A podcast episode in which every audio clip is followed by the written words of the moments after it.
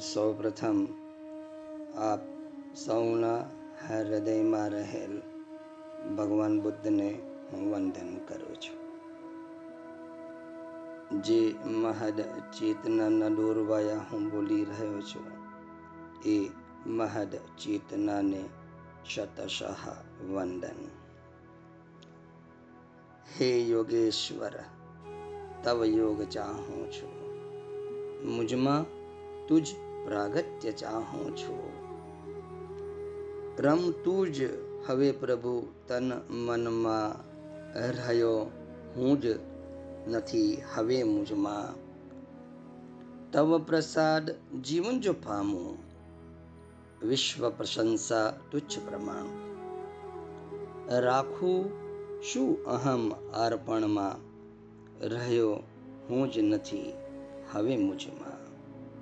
કેમ છો આપ સૌ? ક્ષેમ કુશળ હશો.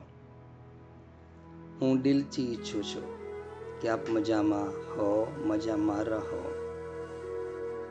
આપણે જે હંસ ગીતાની યાત્રા ઉપર નીકળ્યા છીએ, આ હંસ ગીતાની યાત્રા કોઈ સામાન્ય યાત્રા નથી. ભલે એની સમજણ ભલે એની ભીતર રહેલું સાર, ગર્ભ, સત્ય સરળ હોય, પરંતુ માણસનો અહંકાર પોતાને પરિવર્તિત કરતા રોકે છે. એનું રોજબરોજનું જે જીવન બની ગયું છે, બસ એ ચાવવાનું સહેલું પડે છે. અને માણસ એ જ જૂનું પુરાણું જીવન ચાવતો જાય છે, રગડોળતો જાય છે.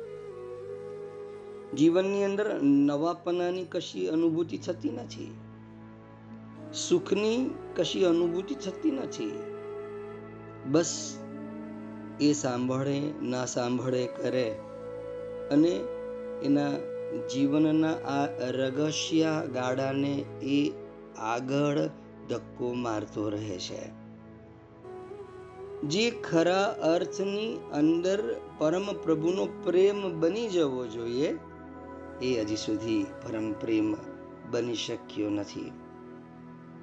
જેવો જેઓને હું મળું છું, સત્સંગ પ્રત્યેની ધીલ બહુ લાંબી થઈ ગઈ છે.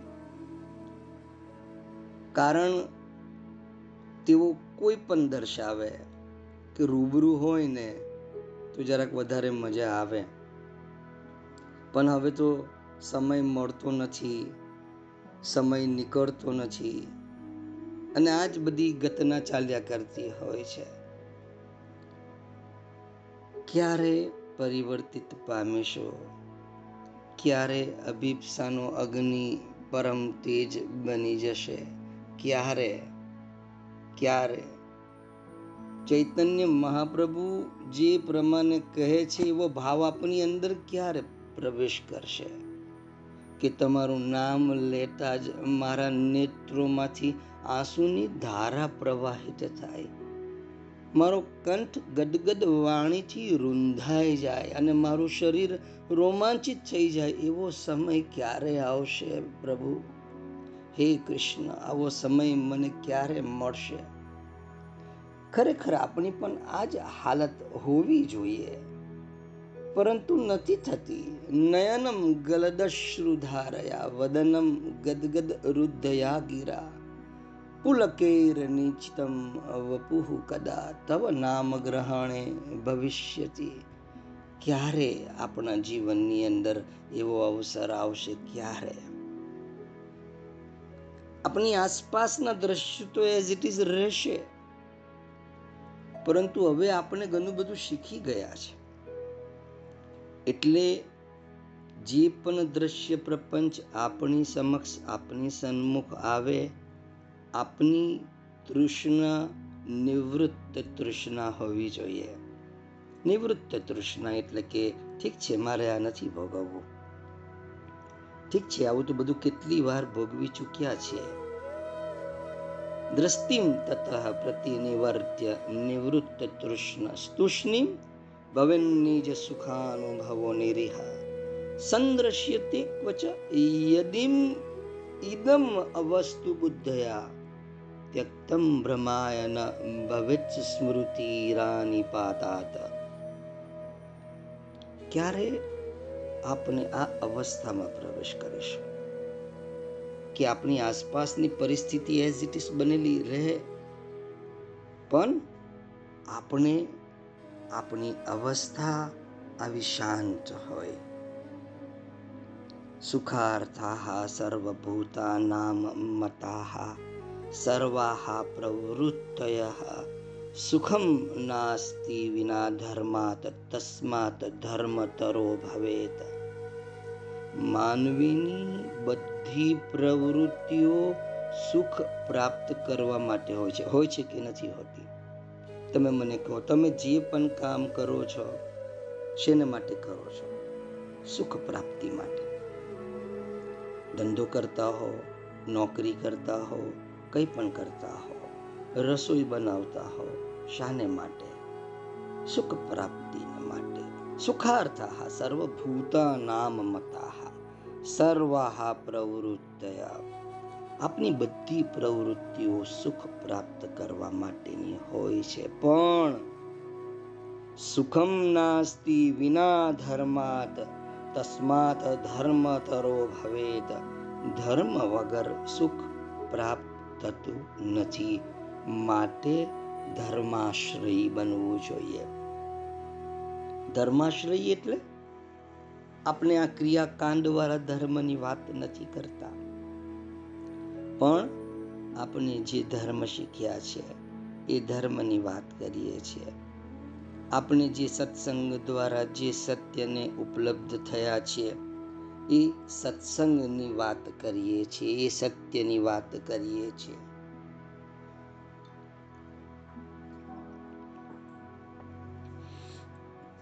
ધર્મના સિદ્ધાંતોનું જે પણ પાલન કરે છે. એને જ શાશ્વત સુખ મળે છે. આ સનાતન સત્ય છે.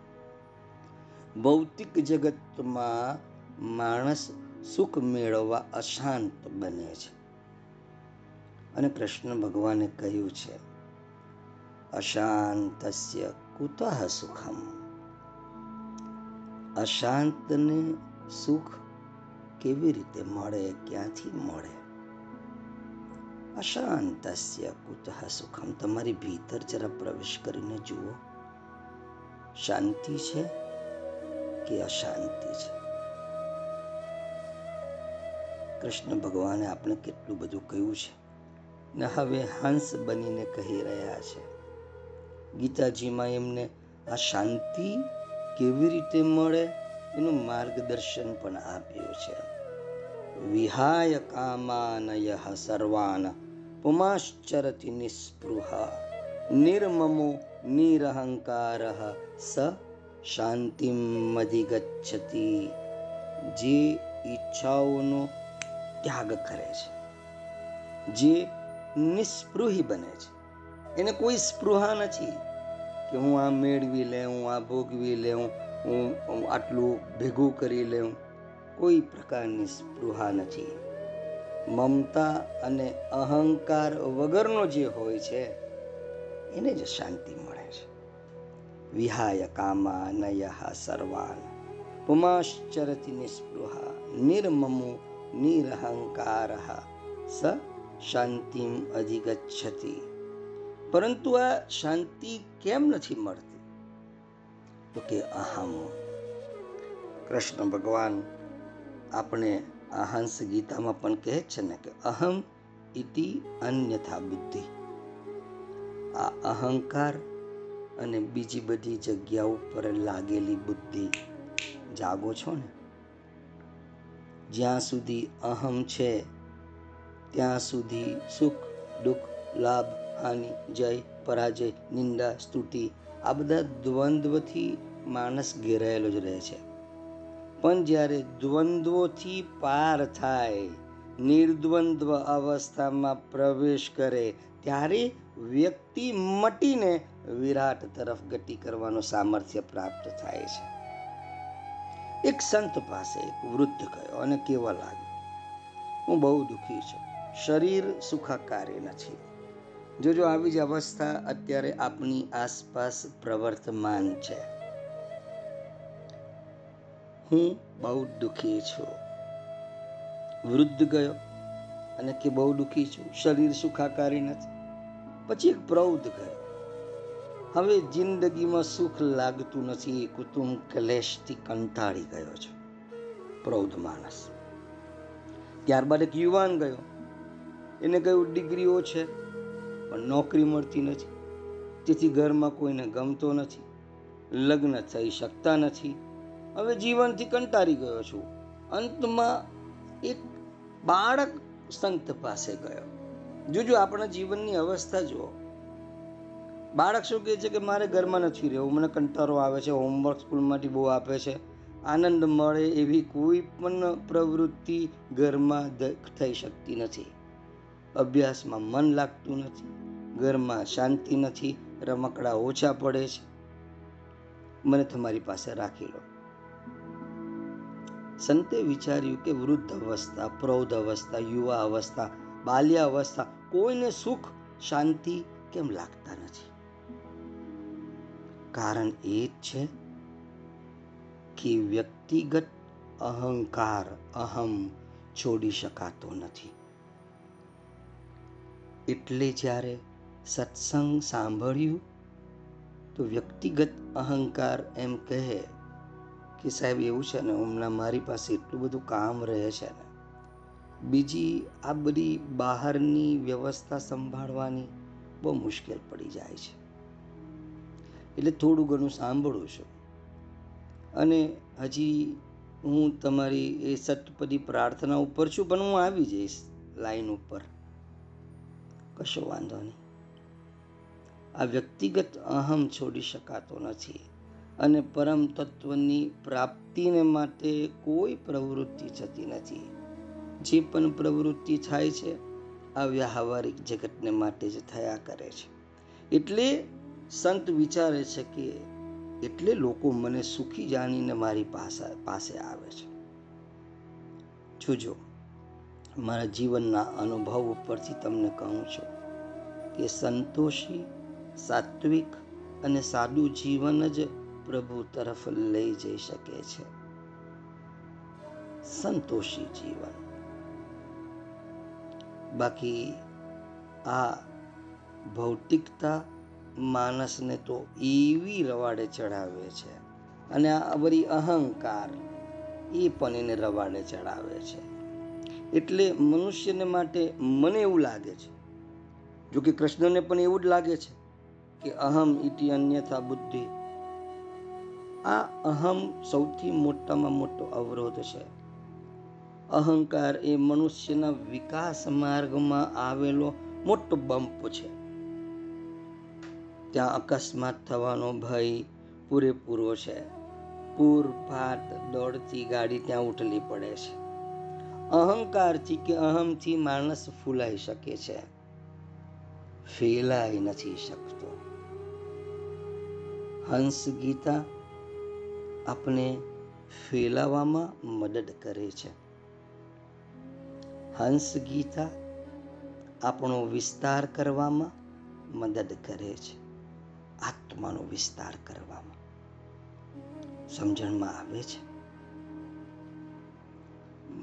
માણસે પોતાના જીવનમાં અહમ ન પ્રવેશે એની કાળજી લેવી.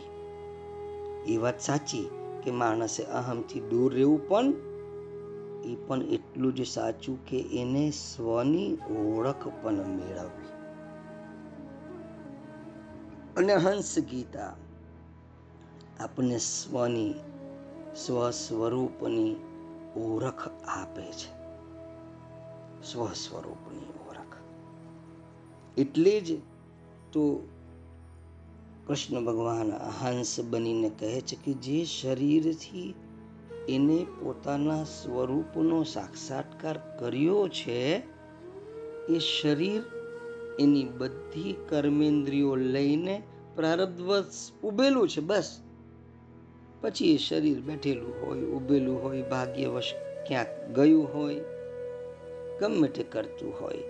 નશ્વર શરીર સંબંધી આ બધી વાતો ઉપર દ્રષ્ટિ નાખતો નથી. કોણ દ્રષ્ટિ નાખતું નથી? જેને પોતાના સ્વરૂપનો સાક્ષાત્કાર કર્યો છે. જ્યાં સુધી આપણા સ્વરૂપનો સાક્ષાત્કાર ન થઈ જાય, ત્યાં સુધી આપણે આ અહમની આસપાસ જ ફર્યા કરીશું. આપણે જે જીવન બનાવવા માંગીએ છીએ અથવા જે જીવન હું તમારું ઈચ્છું છું, એ જીવન હજી સુધી આવ્યું હોય એવું લાગતું નથી. એક નાનકડી વાત જરાક ધ્યાનપૂર્વક સાંભળજો. મારે તમને કહેવું પડે કે ધ્યાનપૂર્વક સાંભળજો, ત્યારે તમે ધ્યાનપૂર્વક સાંભળો છો. એક માણસ જીવનથી કંટાળી ગયો. જીવવામાં કોઈ રસ રહ્યો નહોતો, એટલે આત્મહત્યા કરવાનો નિર્ણય લીધો. ઘરેથી નીકળ્યો, ધ્યાનથી સમજ્યો. ત્યારે મનમાં વિચાર કર્યો કે જો મને રસ્તા ઉપર એવો કોઈ માણસ મળે કે જેના ચહેરા ઉપર પ્રસન્નતા હોય પ્રેમ ભર્યું સ્મિત, હાસ્ય હોય જે સાચા અર્થમાં જીવનને જીવ્યો હોય. જોજો શું કહે છે? એ આત્મહત્યાનો નિર્ણય કરવા તો નિર્ણય લઈને નીકળી પડ્યો. પણ મનમાં વિચાર કર્યો કે મને રસ્તા ઉપર એવો કોઈ માણસ મળી જાય, જેના ચહેરા ઉપર અદ્ભુત પ્રસન્નતા હોય પ્રેમ ભર્યું સ્મિત હાસ્ય હોય, જે સાચા અર્થમાં જીવન જીવ્યો હોય અને એનો આનંદ માન્યો હોય, જીવનનો આનંદ માન્યો હોય અને જેને જોઈને જીવન જીવવા જેવું લાગે, તો હું આત્મહત્યા કરવાનો વિચાર છોડી દઈશ. હવે પ્રશ્ન એ છે કે જો એ માણસને તમે મળો, તો એને કેવું લાગે? પોતે જ વિચાર કરજો અને પોતાનો આ વિચાર જાણજો. કે હું એવો માણસ છું કે જેના ચહેરા ઉપર પ્રસન્નતા હોય, પ્રેમભર્યું સ્મિત હાસ્ય હોય, જે સાચા અર્થમાં પ્રભુ જીવન જીવ્યો હોય,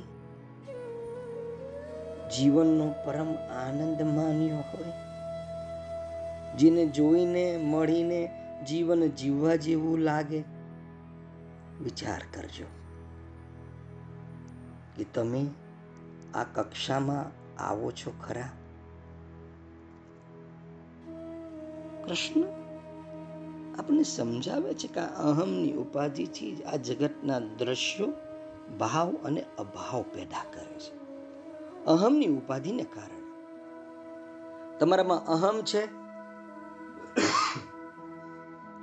તો તમને એમ લાગશે કે આ વસ્તુ મારી પાસે નથી. મારી પાસે નથી. તમારામાં અહમ છે, તો તમને એમ લાગશે કે મારે આ ભોગવવું છે. મારી વાત સમજમાં આવે છે ને? આ અહમની, અહંકારની, ઈગોની ઉપાધિથી આ જગતના દ્રશ્યો ભાવ અને અભાવ પેદા કરે છે. અહમ અને ઈદમ. આ બંનેની જો ઉપાધિ છોડી દઈએ, એક તો અહમ આપને આપનું નામ, રૂપ, જે પણ છે. અને ઈદમ આપની આસપાસનું આ દ્રશ્ય પ્રપંચ, જો પડતું મુકાઈ જાય, પડતું મુકાઈ જાય, તો સ્વયં પ્રકાશ સર્વાધિષ્ઠાન પરમાત્મા, વાસુદેવ, એનો અનુભવ તત્ક્ષણ શરૂ થઈ જાય. સમજમાં આવે છે ને? એટલે આ વિવિધ દ્રશ્ય પ્રપંચોથી તમારી દ્રષ્ટિને હટાવી લો. પ્રતિનિવર્ત્ય, નિવૃત્ત તૃષ્ણા. તમને જોવાય પણ કોઈ તૃષ્ણા જાગે નહીં. તમે હવે સાધક બની ગયા છો. એટલે સાધક આ અવસ્થા ઉપર પહોંચી જવો જોઈએ. બાકી આ કૃષ્ણને જો પ્રેમ કર્યો છે તો જાણી લેજો પ્રેમનો આખો એ પંથ અગ્નિની જ્વારાનો પંથ છે. એ પંથ ઉપર કદમ માંડનારના દોષો બળતા જાય છે અને આત્મા પરિશુદ્ધ થતો જાય છે. આ પ્રેમ કેવળ જ પ્રસન્નતા. આ પ્રેમ જ તમને સહન કરવાની શક્તિ પણ આપશે. આ જ પ્રેમ. એટલે આ જે પણ સનાતન સત્ય તમારી પાસે આવે છે. એને તમારી ભીતર પ્રવેશ કરાવો. તમારી જેટલી પણ અશાંતતા છે ને, એને દૂર કરી દો. અશાંતસ્ય કુતઃ સુખમ કૃષ્ણ ભગવાન કહે છે. જો તમે અશાંત છો, તો સુખનો અનુભવ કેવી રીતે કરશો? જાગો છો ને મારા વહાલાઓ? જાગતા રહેજો. ઊંઘમાં તો ઘણું બધું ગુમાવી દીધું છે. એક વાત નજર સમક્ષ પ્રત્યેક સાધકે હંમેશા રાખવી. એક જ નાનકડું કાણું બાલદીની જો તમામ તાકાત તોડી નાખે છે, તો એકાદ નાનકડો પણ પ્રબળ દોષ આપની પાસે ભેગા થયેલા ગુણોની તમામ તાકાત તોડી નાખે એવી પૂરી શક્યતા છે. તમારા દોષો ઉપર તમારી નજર હોવી જોઈએ. સચિત પર્યોડપનમ એતાન બુદ્ધાનું શાસનમ આપણે તો એ પરમ સત્ય તરફ કૃષ્ણ ભગવાન દોરી જાય છે અને સાવ હળવે હળવે લઈ જાય છે. એટલે સંદ્રશ્યતે ક્વચ યદ ઇદમ અવસ્તુ બુદ્ધયા ત્યક્તમ ભ્રમાય ન ભવેત સ્મૃતિર અનિપાતાત. શરીર રહેશે ત્યાં સુધી આવું બધું કંઈકનું કંઈક તો રહેવાનું જ છે અને રહેશે. કૃષ્ણ ભગવાન શું કહે છે કે, અવસ્તુ બુદ્ધયા વ્યક્તમ ભ્રમાય ના ભવેત. કેમ કે એ બધી વસ્તુઓને તો તે મિથ્યા સમજીને ક્યારની છોડી દીધી છે? એટલે એ બધાથી હવે ભ્રમ નથી થઈ શકતો. હા, પહેલા ઘણો બધો થતો હતો. પણ હવે એ નથી થતો. હવે એ બધાના પ્રભાવોની અસર દુખી દુખી નથી કરી નાખતી. મારી વાત સાચી છે ને? પહેલાં વસ્તુ જુદી હતી કે દ્રશ્ય પ્રપંચ તમારી સામે આવતું, તમને એમ લાગતું કે મારે આ મેળવવું છે, મારે આ ભોગવવું છે. પણ હવે હવે નથી થતું. કેમ કે તમને હવે ખબર પડી ગઈ છે કે અવસ્તુ બુદ્ધ આ વ્યક્તમ ભ્રમાયના ભાવે ભલે વસ્તુઓ છે, એને તો મિથ્યા સમજીને ક્યારની મેં છોડી દીધી છે? એટલે દ્રશ્ય તમારી આસપાસ કદાચિત બનેલું રહે પણ સંદ્રશ્યતી ક્વચ યત ઇદમ બનેલું રહે ને બને સંભાવના ઘણી બધી છે. પણ હવે અવસ્તુ બુદ્ધયા વ્યક્તમ બ્રહ્માય ન ભવેત. હવે આ બધી વસ્તુઓનો પ્રભાવ ભીતર પ્રવેશ નથી જતો. હવે એ પ્રભાવોથી તમે મુક્ત રહો છો. મુક્ત રહો છો ને? સાંભળો છો? હમ? મુક્ત રહો છો ને હવે? મુક્ત રહેવો. જેને એક વાર આ બધાને ઓળખી લીધા, કોને? આ જગતમાં જોવાતા તમામ પ્રકારના દ્રશ્ય પ્રપંચને. જેને ઓળખી લીધા છે, તે ફરી તેમાં ફસાતો નથી. અને ફસાય તો તે મહામૂર્ખ છે. અને આપણે ક્યાં મૂર્ખ છે હા? એક માણસ પગપાળા યાત્રાથી આવી રહ્યો હતો. જંગલ હતું, ત્યાં એને એક ઝૂંપડી જોઈ, તો એમાં રોકાઈ ગયો. રાત્રે એને ઝાંખા પ્રકાશમાં જોયું, તો ત્યાં એક સાપ જોવાયો. એની ભીતર ભય દોડી ગયો. ઊંઘ, થાક બધું ઉડી ગયું. ધીરેથી તેને ટોર્ચ કાઢી, ઓન કરી. ઝૂંપડીમાં ચારે બાજુ જોવા લાગ્યો. ક્યાંય સાપ જોવાયો નહીં? જે સાપ જોવાતો હતો એ તો ફક્ત એક દોરડું પડેલું હતું. ભય તત્ક્ષણ દૂર થઈ ગયો. નિશ્ચિત બનીને સૂઈ ગયો. કેમ કે એને જોઈ લીધું કે ત્યાં સાપ નથી દોરડું છે. અગર જો થોડી પણ શંકા રહેતે કે કદાચ સાપ હશે તો? તોથી ઊંઘી જ ન શકતે. બસ, એ જ પ્રકારે જે એકવાર બિલકુલ પાક્કું સમજી લે કે આ સંસાર મિથ્યા છે અને જાત ભાતના દ્રશ્ય પ્રપંચોથી ભરપૂર છે. અને એ તમામ દ્રશ્ય પ્રપંચોની જો ઉપેક્ષા કરી દે, તો એને હવે આ સંસાર જોવાય. ખબર પણ પડે. તો પણ એને સત્ય હોવાનો ભ્રમ નથી થઈ શકતો. સમજમાં આવે છે? એ કોઈ પણ એટલે કોઈ એ એટલે સાધક. સાધક કોઈ પણ પ્રત્યાઘાતમાં રિએક્શનમાં આવીને પોતાને ઉત્તેજિત, ઉદ્વેગમાં હવે લાવતો નથી. એ બુદ્ધની જેમ શાંત જ રહે છે. મૈત્રી, કરુણા, મુદિતા અને ઉપેક્ષા. આ ચાર ગુણ તો અધ્યાત્મ યાત્રાનું ભાથું છે. અને એમાં પણ આ ઉપેક્ષાનો એ તો બરાબર રહેવો જોઈએ. એટલે સંસારની અંદર જે જે દ્રશ્ય પ્રપંચો તમારી સન્મુખ આવે, એની ઉપેક્ષા કરો નેગ્લેક્ટ કરો. એ જોઈને તમારી ભીતર ભાવ અભાવ ન જાગવા જોઈએ. આ સત્યને, આ સત્સંગને તમારી ભીતર ઉતારી દો. ધર્મનું, સત્સંગનું સત્કાર કરો. વેલકમ કરો, સ્વાગત કરો. દુઃખ આવે તો સ્વીકાર કરો. અને દોષ દેખાય કે દોષ આવે તો તેનો પ્રતિકાર કરો, મુકાબલો કરો, સામનો કરો. ધર્મ, સત્સંગમાં સત્કાર ભાવ, ધર્મ અથવા સત્સંગ.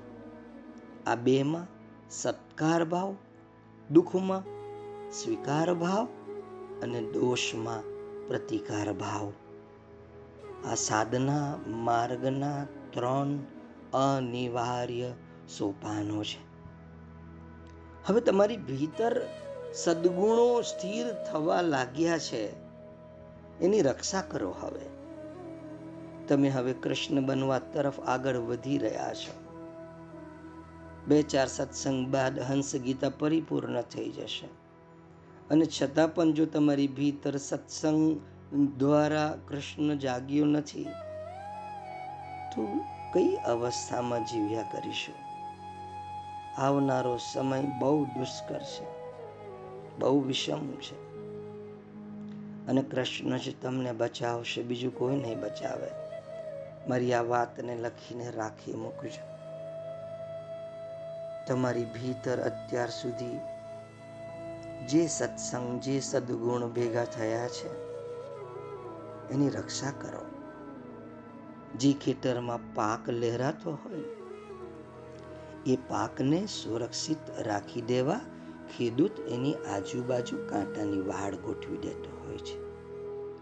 તો સદગુણોના પાકને સુરક્ષિત રાખી દેવા પ્રભુએ આપણે વ્રત, નિયમ, પ્રતિજ્ઞા, મર્યાદાની વાડ ગોઠવી દેવાનો ઉપદેશ આપ્યો છે.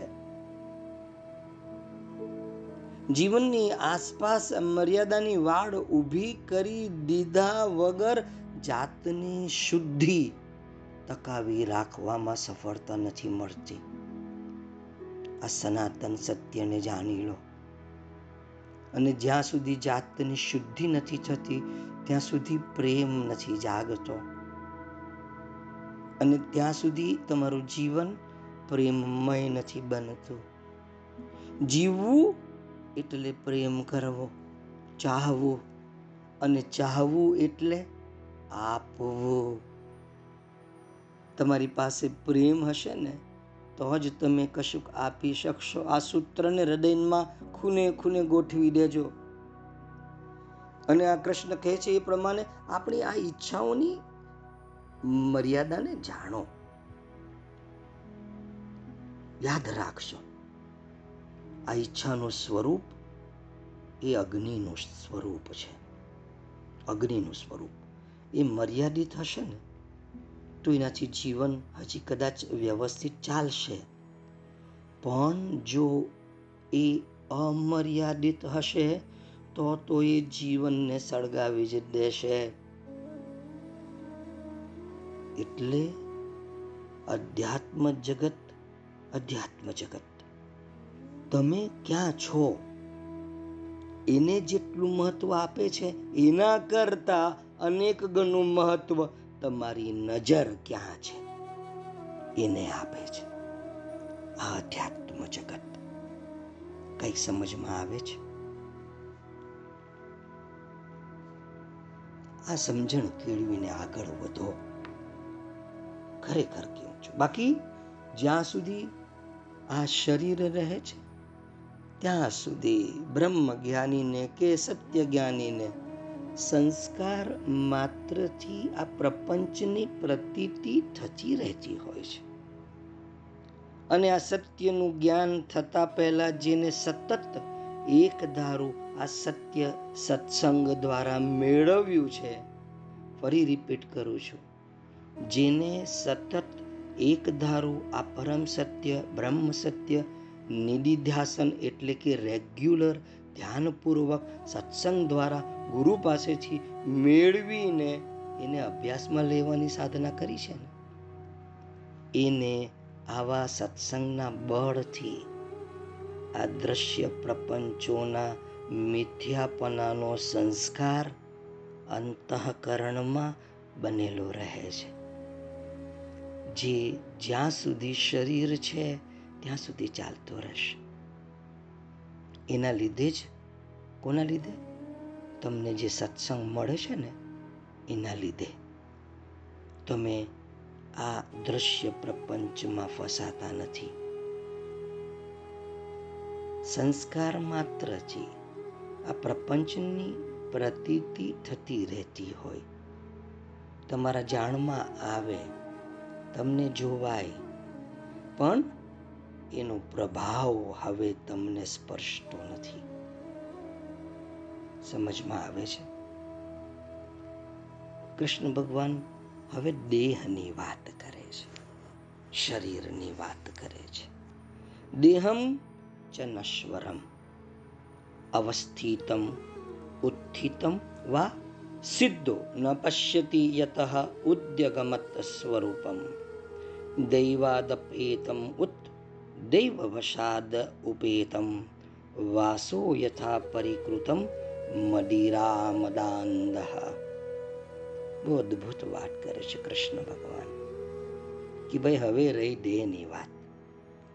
દ્રશ્ય પ્રપંચ તો સમજાવી દીધો.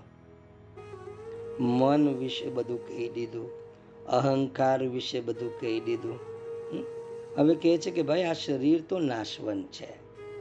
આ તો કોઈ દિવસ પણ કોઈનું પણ રહ્યું નથી. કોઈનું રહ્યું છે ભાઈ? કોઈનું પણ નથી રહ્યું. દેહમ ચ નશ્વરમ.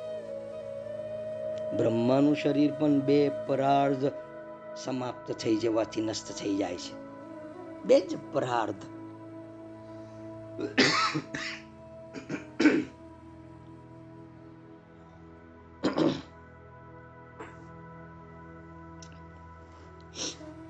શાસ્ત્રમાં આપણા બ્રહ્મા, રુદ્ર, વિષ્ણુ બધાની ઉંમર લખેલી છે. અને તે પણ એક એક બ્રહ્માંડમાં અલગ અલગ છે. પણ કેટલાક લોકો તો એમ જ સમજે છે કે અમારું શરીર મરવાનું જ નથી. એ તો અમર જ રહેશે. અરે એને પૂછો ભલા, જ્યારે આ ધરતી નહીં રહેશે, આકાશ નહીં રહેશે, બ્રહ્મા નહીં રહેશે, બ્રહ્માંડ નહીં રહેશે, સૂર્ય ચંદ્રમાં નહીં રહેશે, ત્યારે તારું શરીર હંમેશા બનેલું કેવી રીતે રહેશે ભાઈ? આ કેવી બચ્ચા જેવી વાત કરે છે? કૃષ્ણ ભગવાન આપણે એક સનાતન સત્ય વિશે વાત કરી રહ્યા છે માર્ગદર્શન આપી રહ્યા છે અને આપણે જાણે કહી રહ્યા છે કે ભાઈ જાગી જાઓ અને આટલું સત્યને તમે બરાબર સમજી લો દેહમ જ નશ્વરમ એ તો નાશવંત છે આપણે કેવી રીતે કહી શકીએ કે આ શરીર મરવાનું જ નથી? આપની આવું કહેવાનું હિંમત કેવી રીતે થાય કે મારું શરીર કાયમ રહેવાનું છે? આ હિંમત એટલા માટે થાય છે કે ભાઈ જ્યારે મરી જઈશ, ત્યારે લોકો મને પૂછવા કેવી રીતે આવવાના છે? અને જ્યાં સુધી જીવતો છું, ત્યાં સુધી તો હું જીવતો જ છું ને ભાઈ. એટલે આ બધા અણસમજુ લોકો એમ કહે કે ભાઈ અમારું શરીર મરવાનું નથી. અને મરી ગયું. તો આપણે ક્યાં પૂછવા જવાના છે? કોને પૂછવાના છે? બધાના જ શરીરને મરવું જ પડે છે. આ બેઠો છે, આ ઊભો છે. એના ઉપર ધ્યાન આપવાની કોઈ જરૂરત નથી. કેમ કે સાધકને હું શરીર છું, આ ભ્રાંતિ તો હવે રહી નથી સાધકને. અને કૃષ્ણ હંસ ગીતા કોને આપી રહ્યા છે? કે ભાઈ, જેની અંદર કંઈક થોડીક પરિપક્વતા છે, એને આ સમજાવી રહ્યા છે. દેહમ ચ અવસ્થિતમ ઉત્થિતમ વા સિદ્ધો ન પશ્યતિ યત, ઉદ્યગમત સ્વરૂપમ. ભાઈ, સાધકને તો હવે હું આ શરીર છું, એ ભ્રાંતિ તો હવે રહી નથી. અને હું પરમ ચૈતન્ય છું. આ જે પોતાના સ્વરૂપની અનુભૂતિ છે, એ તો હવે થઈ જ ચૂકી છે. એના નાના મોટા ગ્લિમ્સ સટોરીઓ તો તમને નથી મળી? તમે મને કહો કે હું એ જ પરમ ચૈતન્ય છું. મળી છે ને તમને? એટલે તમને તમારા સ્વરૂપની એ ઝાંખી તો મરી જ, મળી જ ચૂકી છે. કે હું પરમ ચૈતન્ય છું. એટલે કે પ્રારબ્ધના અનુસાર આ શરીર બનેલું રહે કે છૂટી જાય. એમાં સિદ્ધ સાધકનો કે સિદ્ધ પુરુષનો કોઈ આગ્રહ હોતો નથી. સિદ્ધો ન પશ્યતિ યત ઉદ્યગમત સ્વરૂપમ. જોજો કૃષ્ણ ભગવાન શું કહે છે? કે ભાઈ તું હવે સાધક છે. એટલે આ એક સનાતન સત્યને જાણી લે કે દેહમ ચ નશ્વરમ અવસ્થિતમ ઉત્થિતમ. એ આવે, સ્થિર થાય, ઊભો થાય અને પછી મરી જાય. નાશ તરફ ચાલી જાય. પણ તું આટલા સમયથી સત્સંગને સાંભળી રહ્યો છે, તું સિદ્ધ સાધક છે. તો સિદ્ધો ન પશ્યતિ યત ઉદ્યકમત સ્વરૂપમ જેને આ પરમ ચૈતન્યની કેની ભીતર આ સ્વયં કૃષ્ણનું બીજ પણપી રહ્યું છે, અંકુરિત થઈ રહ્યું છે, જેને પોતાના સ્વરૂપનો અનુભવ થવા લાગ્યો છે, તેને હવે આ શરીર બનેલું રહે કે છૂટી જાય, એનો કોઈ આગ્રહ રહેતો નથી. અગિયારમા સ્કંદના અંતમાં એ વર્ણન આવે છે કે ભગવાન શ્રી કૃષ્ણએ પોતાની લીલાને કેમ સંકેલી લીધી? ત્યાં બતાવ્યું છે, મર્ત્યેન કિમ સ્થવર ગતિમાં પ્રદર્શયન. એમને આ બધી જ લીલાને કેમ સ્થગિત કરી દીધી? એની ગતિને કેમ સ્થિર કરી દીધી? અગર ભગવાન શ્રી કૃષ્ણ પોતાના શરીરને વધારે વખત રાખતે, તો જ્ઞાની લોકો જીવન મુક્ત લોકો બીજા લોકોને બતાવવા લાગી જતે. કે જુઓ શ્રી કૃષ્ણ ઘણા બધા સમય આ પૃથ્વી ઉપર રહ્યા. હવે આપણે પણ આપણા શરીરને ઘણા બધા સમય સુધી રાખી શકીશું. તો મારા વાલા સાધકો, ભગવાને પોતાનું શરીર છોડીને બતાવી દીધું કે આ દેહ રહેવા વાળો નથી. ચાર દિવસ ઓછું રહે તો શું? ને ચાર દિવસ વધારે રહે તો શું? કંઈક સમજાય છે? દેહમ ચ અવસ્થિતમ ઉત્થિતમ વા. સિદ્ધો ન પશ્યતિ યત ઉદ્યગમત સ્વરૂપમ. જોજો, ભગવાને પોતાનું શરીર છોડીને આપને બતાવી દીધું કે આ દેહ રહેવા વાળો નથી. તમારો હોય કે મારો હોય, એટલે આજે સનાતન સત્ય તમારી તરફ આવી રહ્યું છે. એને બરાબર ભીતર ઉતારી દો. અશાંતસ્ય કુતા સુખમ. જો તમે અશાંત છો, તો સુખનો અનુભવ કેવી રીતે થશે? હું તમને પરમ શાંત અવસ્થામાં લઈ જવા માંગુ છું. પરમ શાંત. જ્યાં આ સંસારના દ્રશ્ય પ્રપંચોનું એક પણ કંપન ઉઠતું નથી.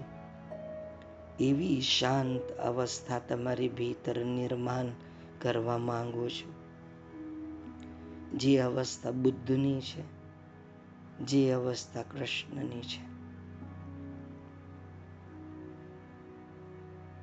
ચાર દિવસ વધારે રહે તો શું? ચાર દિવસ ઓછું રહે તો શું? જે પોતાના સ્વરૂપમાં સ્થિર પુરુષ છે, જે પોતાના સ્વરૂપમાં એને તો આ શરીર રહે કે શરીર ન રહે, એની પરવા એ કરતો નથી. કેમ કે એનું કામ હંમેશા પૂર્ણ જ રહે છે. સંસારી લોકો જ્યારે મરી જાય છે, ત્યારે રડતા રડતા મરે છે. કે હાય હાય, અમારું કામ અધૂરું રહી ગયું અને મહાત્મા મરે છે, તો કોઈ પણ કામ અધૂરું છોડીને મરતા નથી. તે ભગવાનને એમ નથી કહેતો કે જરાક હમણાં થોડુંક અટકી જાઓ ને ભાઈ. એને માટે અહીંયા કે ત્યાં એક જ છે ને ભાઈ. અહીંયા રહીએ કે ત્યાં રહીએ. અહીંયા પણ ચારે બાજુ પ્રભુનું જ દર્શન અને સ્મૃતિ થાય છે અને ત્યાં પણ પ્રભુ જોવાનો છે. એને માટે તો આ શરીર અહીંયા રહે કે ત્યાં રહે. મૃત્યુ અને જીવનમાં કોઈ અંતર રહેતું નથી. એને માટે આ શરીર કેવું? તો કહે વાસો યથા પરિકૃતમ મડિરા મદાંધ જોજો જેમ દારૂના નશામાં આંધળો બનેલો માણસ, એને ખબર જ નથી પડતી કે લુંગી છે કે પડી ગઈ છે. કૃષ્ણ ભગવાન, ખરેખર આ સુરતીઓને કહેતો હોય ને, એવું લાગી રહ્યો છે. વાસો યથા પરિકૃત મદિરા મદાંધ મદિરાના મદમાં આંધળો બનેલો માણસ. એને ખબર જ નથી પડતી કે લુંગી છે કે પડી ગઈ છે. એ જ પ્રકારથી સ્વયંને બ્રહ્મ અનુભવ કરી ચૂકેલો કે સ્વયંને એ શિવ ચૈતન્ય અનુભવ કરી ચૂકેલો. સ્વયંને એ કૃષ્ણ ચૈતન્ય અનુભવ કરી ચૂકેલો. જેને ખબર પડી ગઈ છે સ્વયંને ચૈતન્ય સ્વરૂપ અનુભૂત કરી ચૂકેલો છે. એને માટે આ શરીર બનેલું છે કે છૂટી ગયું છે? એનાથી એને કોઈ મતલબ નથી. જેમ દારૂ પીધેલા માણસની ઉપર લુંગી ટકેલી છે કે લુંગી નથી. એને કોઈ ફરક પડતો નથી. એમ જેને આ ભીતર કૃષ્ણ જે વસેલો છે ને આપની અંદર. એ હૃદયમાં વસેલા કૃષ્ણ, જેની ઓળખ મળી ચૂકી છે, જેનો અનુભવ થઈ ચૂક્યો છે. એને માટે આ શરીર બનેલું રહે કે છૂટી જાય, એનાથી કોઈ મતલબ રહેતો નથી. એ તો એનું શરીર જલ્દી છૂટી જાય એવી કામના કરે? જોજો.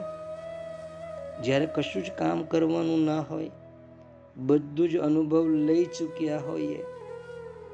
આત્મા, આત્મામાં જ આનંદ અને સ્થિર થઈ ચૂક્યો હોય. તો મને તમે કહો, એનું શરીર જલ્દી છૂટી જતું હશે? કેમ કે કોઈ કામ તો બાકી નથી. ઈચ્છા તૃષ્ણા તો મરી પરવારી છે. સંસાર, દ્રશ્ય, પ્રપંચની પ્રતીતિ માત્ર છે. કોઈ આસક્તિ, રાગ, દ્વેષ નથી. તો તો એનું શરીર ખૂબ જલ્દી છૂટું છૂટી જતું હશે. ભગવાને કહ્યું, એવી વાત નથી. નહીં, એવું નથી. તો કેવું છે? તો એ કેવું છે એ આપણે આવતા શનિવારે જોઈશું. હંસ ગીતાનો બીજો શ્લોક, અર્થાત આના પછીનો શ્લોક. બાકી હવે તમને જે મળ્યું છે, એનું તમે પુનરાવર્તન કરો. ખૂણામાં પડેલ ચિંગારીને જો બળતન નથી મળતું, તો એ આપોઆપ બુઝાઈ જાય છે. અને મને અત્યારે તમારી અવસ્થા ઉપરથી એવું લાગી રહ્યું છે કે આ સત્સંગની જેટલી પણ ચિંગારીઓ, તણખાઓ તમારી ઉપર પડ્યા છે એને બળતણ નથી મળ્યું. ખૂનામાં પડેલી ચિંગારીને જો બળતણ નથી મળતું, તો એ આપોઆપ બુઝાઈ જાય છે. બસ, એ જ રીતે તમારી અંદર પડેલા કુસંસ્કારોને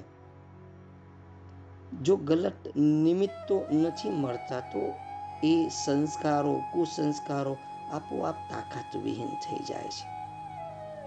અને આપણે કુસંસ્કારોને તાકાત વિહીન કરવાના છે. સંસ્કારોને નહીં. એટલે જે સત્સંગની આજે ચિંગારીઓ તમને લાગે છે, એને બળતન આપો.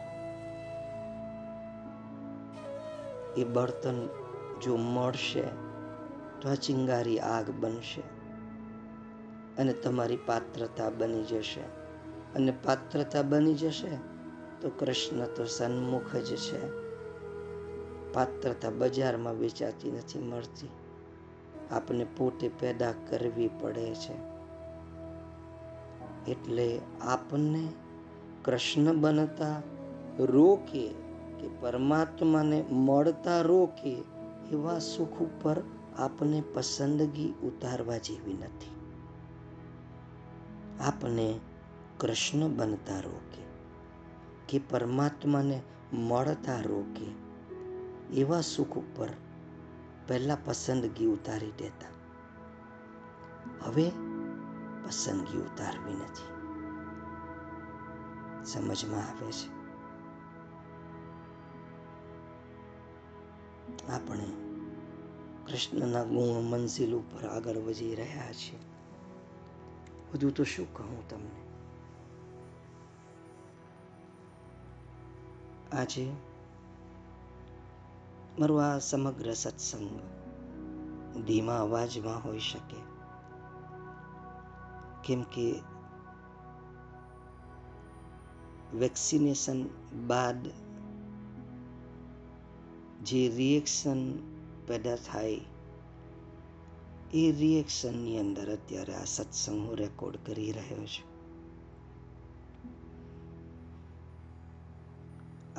મારા પ્રિય છો. એક પણ દિવસ ચૂકાવો ના જોઈએ. મારી અવસ્થા શારીરિક સ્વસ્થ હોય કે ના હોય?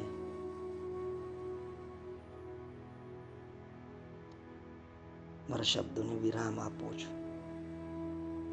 બુદ્ધમ શરણમ ગચ્છામી. જેઓને ઉતાવળ હોય, તેઓ ફટાફટ સત્સંગને પુનઃ પુનઃ સાંભળે. અને આ દેહ ભાવથી ઉપર ઉઠે. વધુ તો શું કહું? અસ્તુ